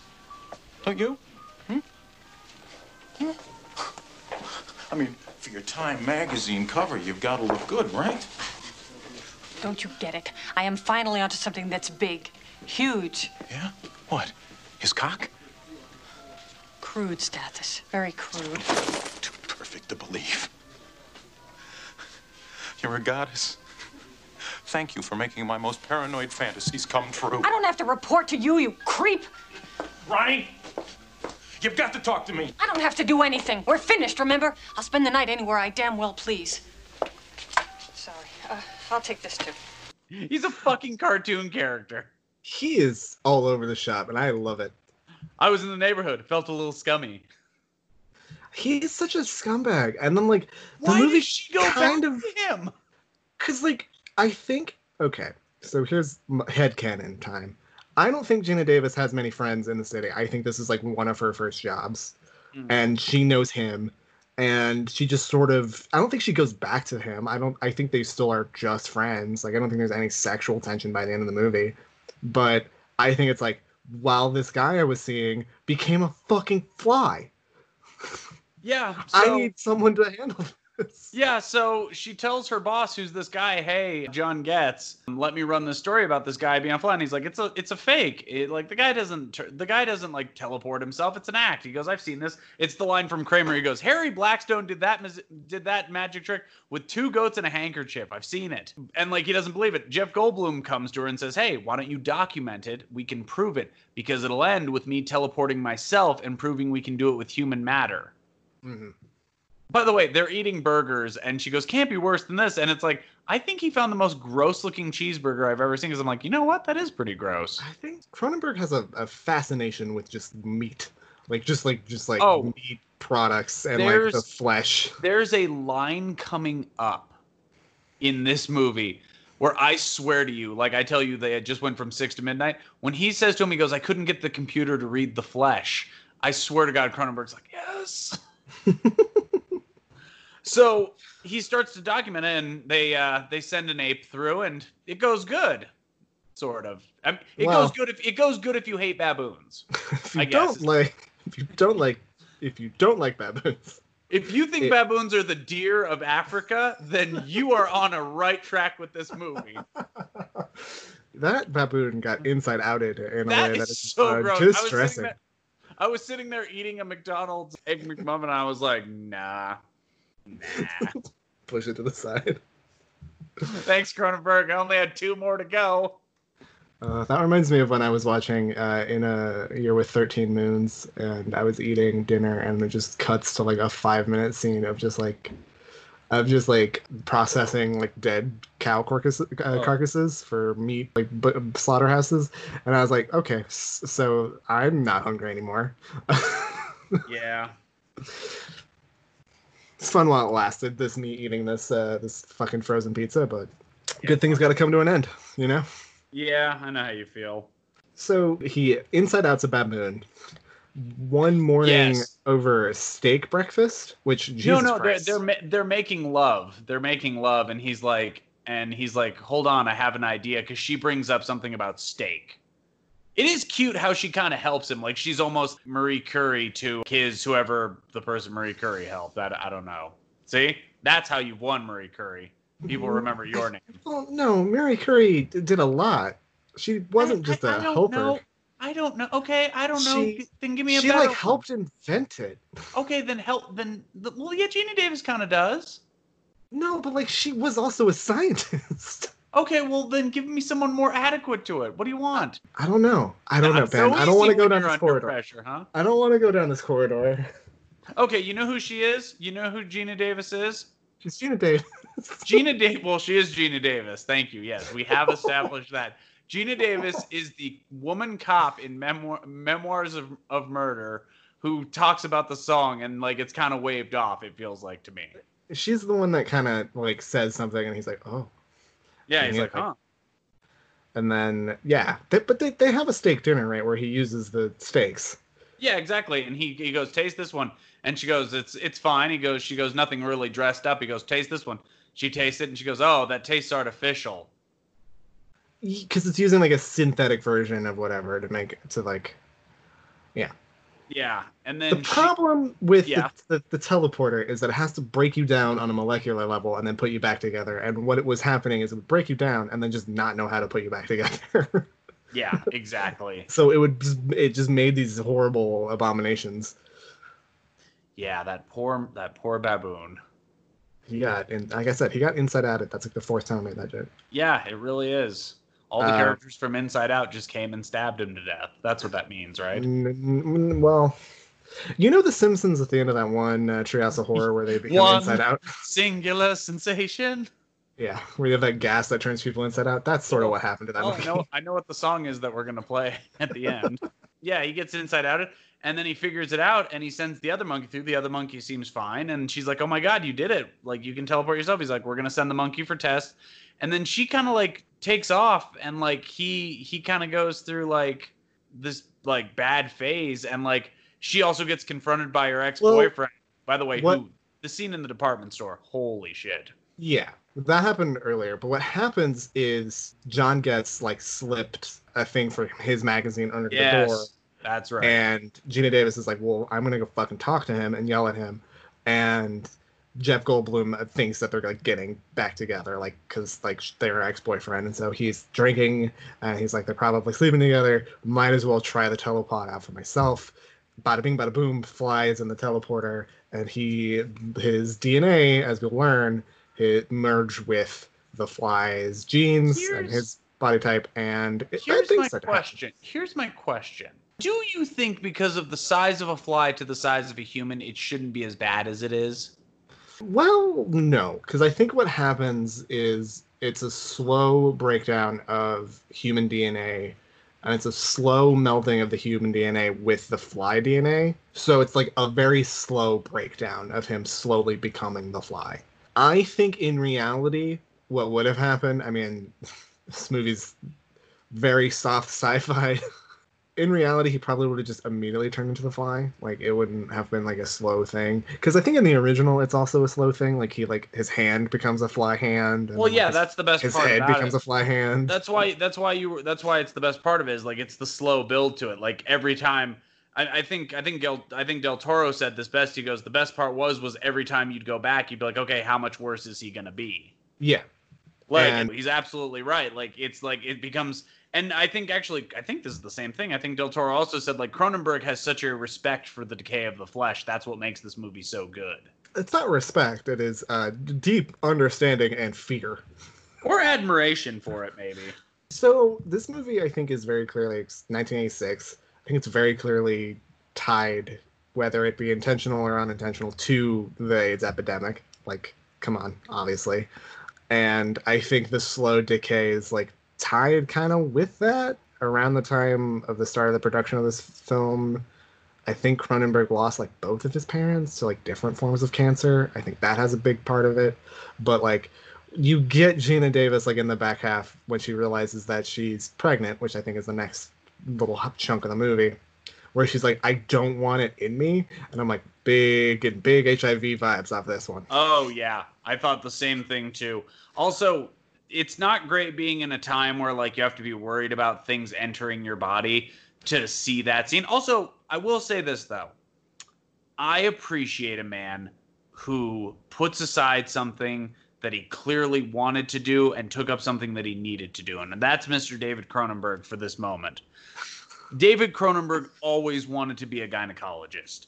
And he set it aside because he knew he had to make great movies for all of us.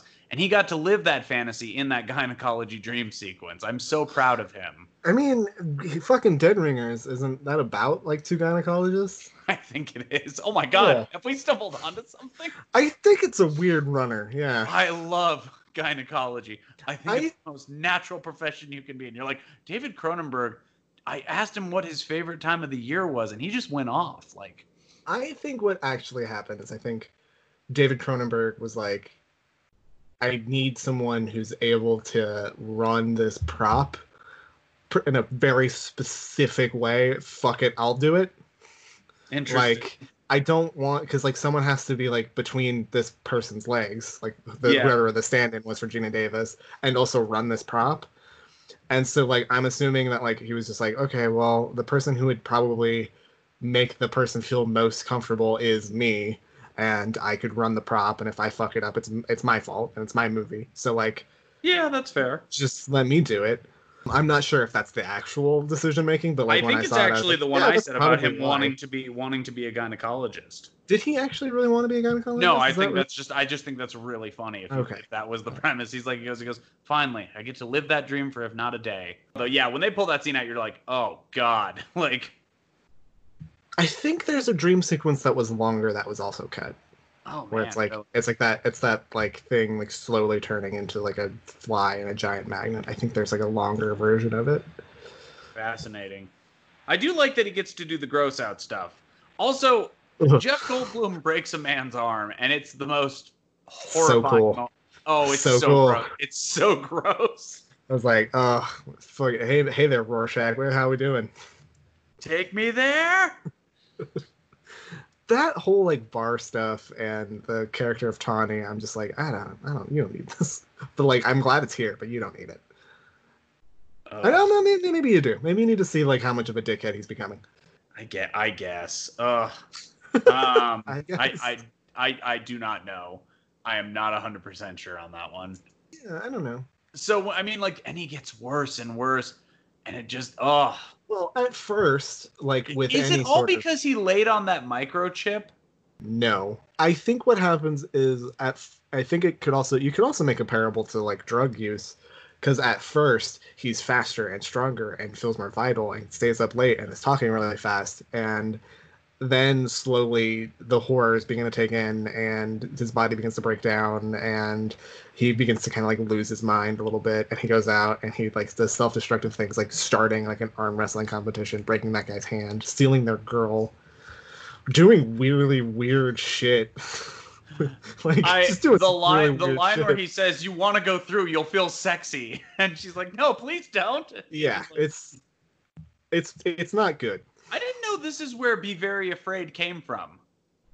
Be afraid, be very afraid. Yeah, G- yeah. Geena Davis gets off that line. I was like, "Is that where that's from?" I guess I always thought it was like aliens or like Alien Three or whatever. I don't know. No, But that's yeah, maybe Space that's where No One it's Can from. Yeah, it's so weird. I was like, "Wow, weird." By the way, you want to talk about a guy who should have done an Aliens movie? David Cronenberg. He would have made a really fucking weird one. Yeah, but it would have been worth it. So yeah, he like does all that weird stuff with the bar. It's not great. No. Um, the microchip stuff, he sits on a microchip, and I think what happens is the fly begins like producing like hairs and like stuff to like cover it up. I don't know. It's really weird. Really just upsetting. Yes. Yes, it is. Um, Upsetting is what it is. Very fucking upsetting. And then yeah, Geena Davis is preggers, worried that she's gonna have a weird giant maggot d- uh, baby. Wants to get an abortion, but Brundle finds out, kidnaps her, takes her back to the lab, and then you have a final scene where he melts John Getz's hand and feet with his digestive enzymes, which is the grossest sentence I think I've ever said. Yeah, I mean, it's not the worst thing John Getz says in the two movies that these that are set in this universe, but yeah, it's it's pretty bad. And uh, you feel bad because you want him to find a cure, but it just it's never going to happen. Yeah. And you kind of realize that like the only way for him to get better is for him to like permanently ruin and like maim Geena Davis or John Getz. And like you're like, that's not good. I don't I don't want that to happen. And so John Getz has a shotgun. By the way, real Jennifer Jason Lee locker open moment here. Uh Let us just say, for example, that this woman, Geena Davis, was Naomi, and you were you, and you two had had a maybe parting of the ways, but you still wanted to help her out, or whatever the John Getz's motivations are to get her back. Who knows? Wouldn't you show up there with the gun already assembled? I'm just saying, man. I'm just saying, it's a real locker leaving open. I'm like, I'm like, dude, that dude's somewhere on a wall. Like, maybe have that shit ready to go. Yeah, like you're in the car. Geena Davis is driving. You're in the backseat, like putting it together. Yeah, you don't do it in the apartment. Do it outside of the apartment, for Christ's sakes. Anywhere. Yeah, like just not in the same place he could be. Oh God, the scene where they rip his jaw off is. Uh, blah, blah, blah. Yeah. Yeah, he shoots the thing that connects the telepods. He gets sent to a different telepod. He gets like fused into a different telepod. He gets fused into the broken telepod. Yeah. Yeah, and he becomes like half broken telepod, half fly thing, and Ha- well, well, it's it's a man bear pig situation. It's Yeah. A, it's a man. It's a man fly pod or right. He's one third man, one third fly, one third pod, and it's not. no no good- he, no no. He's half man, half fly, half pod. and uh, one third improper fraction. Exactly. So yeah, and then he just is like, "Kill me."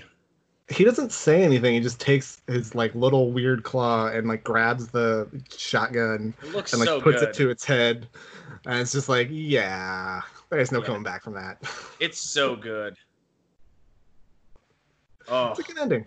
yeah, it is, It's and it and it just kind of ends, and it's yeah, It's a perfect way to end this just perfect little mo- movie. You don't need any. You don't really want to see anymore. You're like, I'm perfectly fine.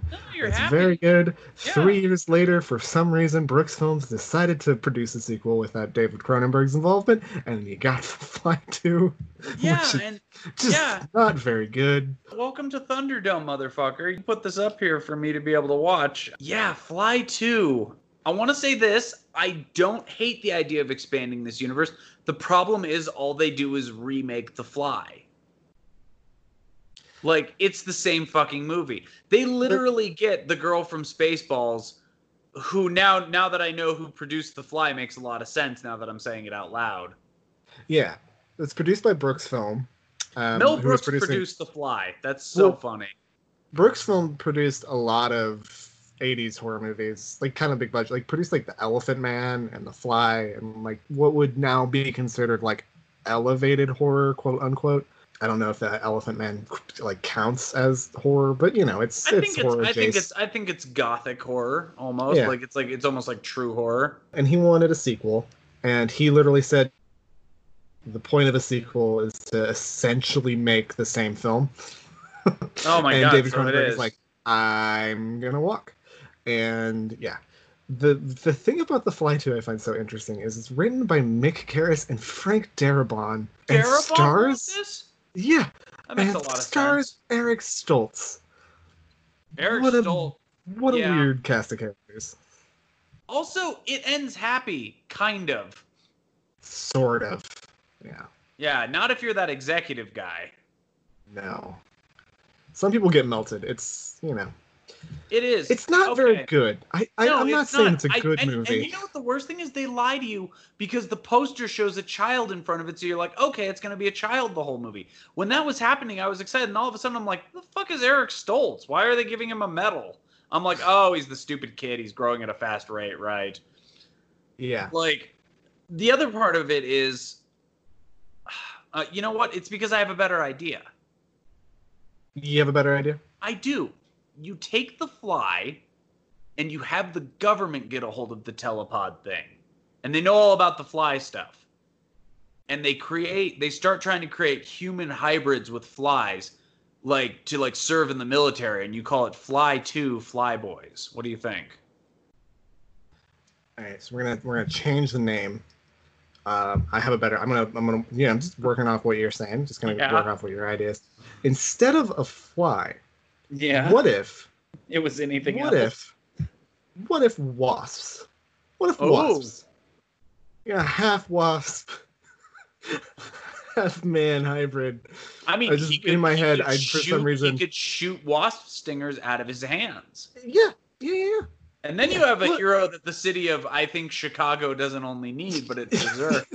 yeah. All right, hold on, hold on. All right, we're, we're running on this train of thought. We're running on this train of thought. Okay, okay, okay. Uh, Instead of a wasp, hear me out. yeah. What about what about an ant? What if we so have an Ant Man man who is situation? an ant. Stop. Stop. Wait to get there. No, no. So I got another idea. I got another an idea. ant. Get it back to the drawing board. I got another idea. I got another idea. I got another idea. Another idea. Don't do it. Don't Yeah. No. You know where I'm going. Don't you do it. Don't do it. Instead of an ant. You know, you you you you you, you figured this out. Don't do it. Don't you say it. I'll end the podcast right now. what if there was a zebra? You son of a bitch. That's not what I thought it was. Zebra man. Not a spider, huh? Not a. No, no. Okay, all right, all right. Let's try. I, you know, No, no, no. What about a bat? so much what about a bat? Let's. No, no, zebra's so much funnier. Because the whole time I'm just like, I'm like, he's gonna say spider. Of course he is. Thought you thought it was Such a bat. such a bizarre movie. And The Fly 2 is not very good. It's No, that's it's- the worst it's part about not. it. It's just like you're just like, fuck, it's the same movie. Do something new with it. Have them seriously try to make hybrid animals with people. Then you got a Dr. Moreau situation. Yeah, yeah. I kind of like that Dr. Moreau situation. I do sounds- too. I think the problem with, and hear me out with this. I think the problem with the Fly Two is that it is kind of mostly pretty boring. Yeah. like they were just like, let's well, we're just gonna remake the Fly, but just kind of worse in every aspect you wrong. can imagine. You're not wrong. I still think it's kind of interesting. I think it has some ideas of like, okay, we'll do the kid, and the I guess the horror is that he ages really quick. But the problem is that it's it just doesn't really work very well. It's I think it's fine if you go in with low expectations, but I think other than that, you're kind of you don't need to you don't need to watch The Fly too. Yeah, no, I agree. It's not great. Here's my other question. What would you pair The Fly with? Well, can I say the original Fly? Yeah, you can if you want. Yeah, I think I think they make a a cracker doubleheader because the original Fly, I think I think the original Fly's ending is so good and such a fucking weird way to end a movie. Isn't it the help me? It's it's him saying "Help me, help me," and then Vincent Price like smushes it with a rock. Do you know what the funnier ending is? Yeah, Do you remember when Bart goes through the machine yeah. in The Simpsons and he's doing that same thing and then he goes sucker and just slaps the spider like three times and then Yeah. just like flies off? So you would pair it with the original Fly. I think it works with the original Fly pretty well. I I don't think the original Fly is like the perfect movie by any stretch of the imagination, but I think it's fun. Whereas I think you when you watch the original The Fly or the new The Fly, you're like, man, this movie fucking slaps. Absolutely. What do you give this movie though? What do you what do you rate this? I mean, come on, what are we talking about? It's a five. Yeah, it's exactly it. It is a five. This is a perfect movie. There's like Yeah, no wasted motions in this it's like movie. 95 minutes. It asks Yeah. nothing of you. Yeah, I mean, like you could make it like the it feels sort of like a like a stage play. Like eh, there's like four or five sets. You know, it's mostly Geena Davis and Jeff Goldblum and John Getz, and like that's it. And it's Yeah. like feels so stripped down, and it's is. like 90 minutes long. It's it's it's perfect. You got to wonder like what they gave him for. Actually, I'm I'm curious to know if we. I think it was like six million, and then like the marketing budget kind of ballooned it to like 15. What did it make is the question. 60, I think. Oh Uh, wow! So all it- off the top so of my it- head. So it did really well. Yeah. Ah, yeah. I mean, yeah, it's a five. Well, get them all checked out. And next week, customer would like us to present them with two comedies. Two comedies that you're worried might not have might not hold up. Yes. They want two comedies, Tyler, but they also want to show their kids that certain things were okay at one point, but, but are not okay today. These are very woke parents who are coming Jeez. in. That's Uh, what the what the fuck? You want me to pick the Soul Man? What are we doing?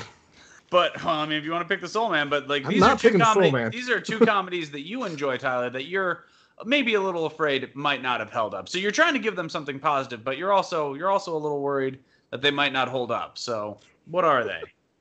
The first one from 1994, 95. Kevin Smith's follow up to his smash sensation, Clerks, and of course, Mallrats. Ooh, And then from 2004, a movie starring Vince Vaughn, or no, starring Johnny Knoxville.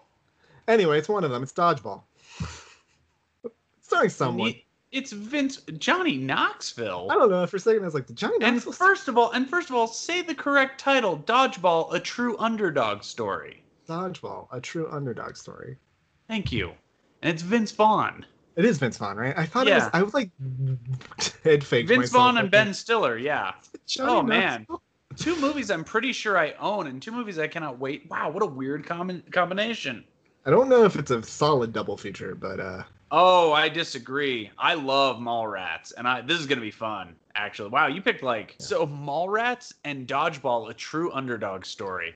What a fascinating discussion. I I think this is very much gonna play like you have to watch South Park bigger, longer, and uncut twice.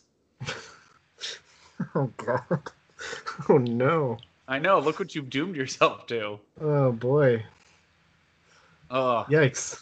interesting. Man, I don't even have to find those movies. I have both of them.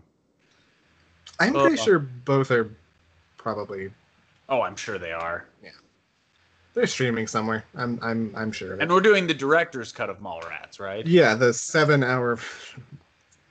Is there a director's cut of Mallrats? I believe there is. I think it's a lot. It's not good. We're not doing the director's cut. Is the idea? No, I no. God Um, no.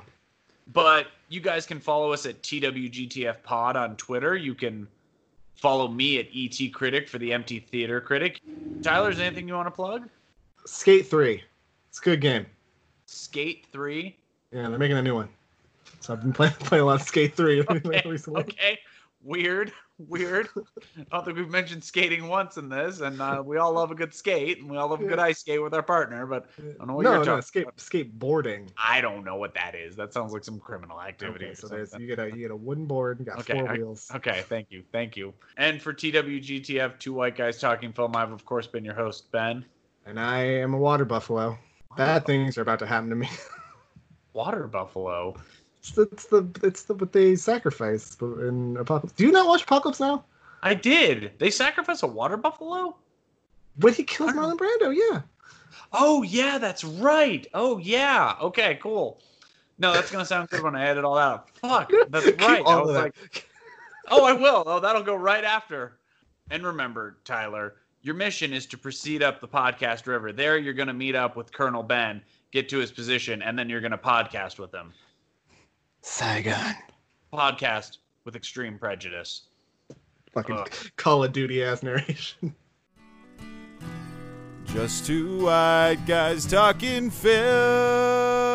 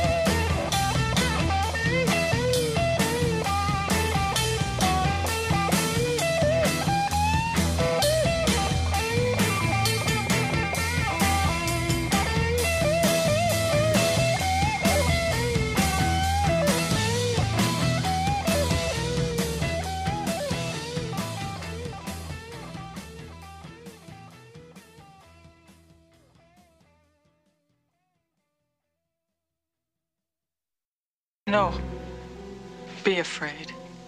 Be very afraid. I was gonna say my favorite is the Psycho remake. I just love what Gus Van Sant did with it. Making Psycho but dumber was just like a visionary effort.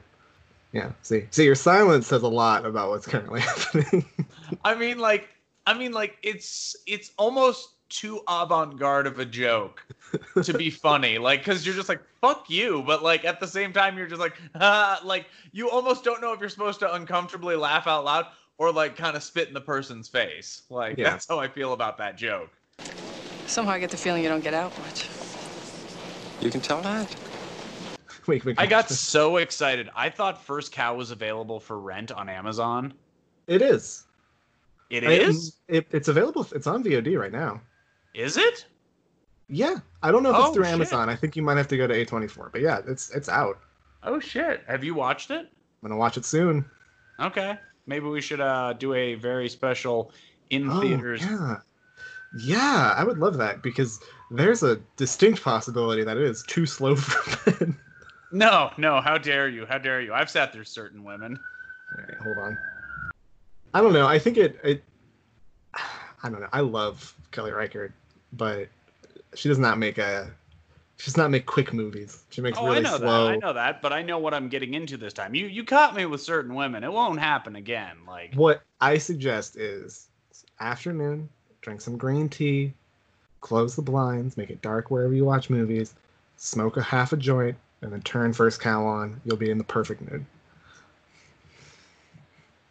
Tyler, I'm in jail. I, I kind of did the opposite. I mainlined co- I mainlined cocaine. I uh, I punched a hole in the wall, and uh, I watched the movie with my hand bleeding. So uh, I'm going down pretty quick, buddy. I also did six picklebacks during it too. I gotta tell you, that cow Yeah, scene is pretty wild. I just remember you. I forget what episode, but there was a moment where you were like trying to do something, and it was just like, "Oh no, Ben's fading fast. Tyler's got to end the show." That's Silence of the Lambs and Glengarry Glen Ross. you hit the hardest wall Oh I've yeah. ever heard anyone. Oh yeah, it hurts so bad. Yeah, but they're not working on something that'll change the world as we know it. They say they are. Yeah, but they're lying. I'm not. You know what? You, you can wave off that vacation one if you want. I'm gonna cut this, but you can wave off that vacation one. Pick whatever you want for that one. Sad bastard Tyler movies if you want. Like I don't care. Okay. If you want, I'm saying you can still do the vacation if you want. But I'm just saying, like, What was the vacation? You you're going on a vacation, right? yeah. And I told you, like, I'm I'm pretty much doing a staycation. So Okay. I said, like, hey, one week if you want to do vacation movies for this week, it would it would blend in nicely. Got it. All right. Sad bastard Tyler movies. You like that, huh? A little bit. I think it's pretty funny. It's it's that line from um from High Fidelity. Okay, dude, just go ahead, put on some old sad bastard music, see if I give a shit. And he's like, I don't want to listen to old sad bastard music, Bear. I just want something I can ignore. And he goes, Hey, I made that tape special for you. But yeah, put on some old sad bastard movies, Tyler. See if I care. Can't believe Seven, seven Seal I- starts rolling. I would never put on the Seventh Seal. How dare I'd put on the Passion of Anna. Oh my god, what is that? Much sadder and much weirder. all of a sudden killing of a chinese bookie has a contender for um for most art house title the passion of anna you're like hmm The Passion of Anna. that is- movie cost four thousand dollars and It cost a little bit more than that, I think. Okay, but yeah, well, my point still stands good movie. Max von Sydow's in it. oh there you go oh it is me max von sydow R.I.P. By the way, yes yes i died i'm man, he got out at the, like the perfect time. i'm up in heaven now with Werner Herzog. Right, Werner Herzog is still alive. You take yes that back, yes yes of a bitch. yes but he can go between worlds I believe that. those dogs are not happy with whatever's going on They really do not like your Max von Sydow version. It's true. I don't really. Actually, hold on. Actually, I can do. I can do one moment. I can do one Max von Sydow impression. Do you remember when Leonardo DiCaprio turns the corner and runs into him in Shutter Island, like right before he sticks him with the needle? Yes. All right, ready? Going somewhere? That's it. That's all I can do. I love his. I love his American accent. It's like, it's it's good, but you're also like, uh, you could you could work on that a little bit harder. Well, he like Leo even calls him out and he goes, "And you're hitting the R's a little too hard." Mm-hmm. So let's see. Wait, come here. You. What about your stocking? Keep it for good luck.